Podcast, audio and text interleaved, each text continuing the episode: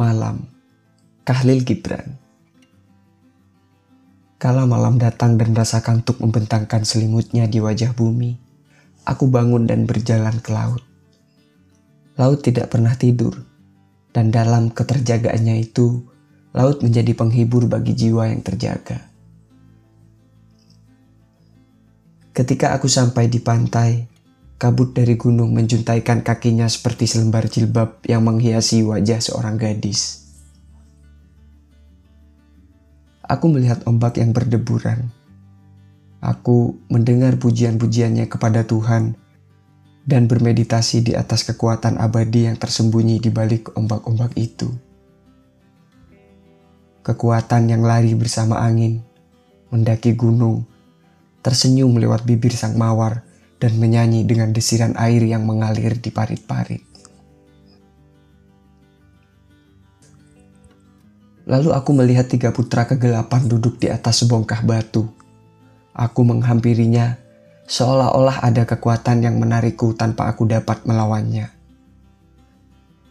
Aku berhenti beberapa langkah dari putra kegelapan itu, seakan-akan ada tenaga magis yang menahanku. Saat itu, salah satunya berdiri, dan dengan suara yang seolah berasal dari dalam laut ia berkata, Hidup tanpa cinta ibarat pohon yang tidak berbunga dan berbuah. Dan cinta tanpa keindahan seperti bunga tanpa aroma semerbak dan seperti buah tanpa biji. Hidup, cinta, dan keindahan adalah tiga dalam satu yang tidak dapat dipisahkan atau diubah. Putra kedua berkata, dengan suara bergema seperti air terjun. Hidup tanpa berjuang seperti empat musim yang kehilangan musim bunganya.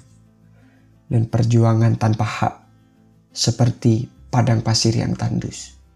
Hidup, perjuangan, dan hak adalah tiga dalam satu yang tidak dapat dipisahkan atau diubah. Kemudian putra ketiga membuka mulutnya seperti dentuman halilintar. Hidup tanpa kebebasan seperti tubuh tanpa jiwa dan kebebasan tanpa akal seperti roh yang kebingungan. Hidup, kebebasan, dan akal adalah tiga dalam satu, abadi dan tidak pernah sirna. Selanjutnya, ketiga-tiganya berdiri dan berkata dengan suara yang mengerunkan sekali. Itulah anak-anak cinta, buah dari perjuangan, akibat dari kebebasan, tiga manifestasi Tuhan dan Tuhan adalah ungkapan dari alam yang bijaksana. Saat itu dia melangut. Hanya gemersik sayap-sayap yang tak nampak dan getaran tubuh-tubuh halus yang terus-menerus. Aku menutup mata dan mendengar gema yang baru saja berlalu. Ketika aku membuka mataku, aku tidak lagi melihat putra-putra kegelapan itu hanya laut yang dipeluk halimunan.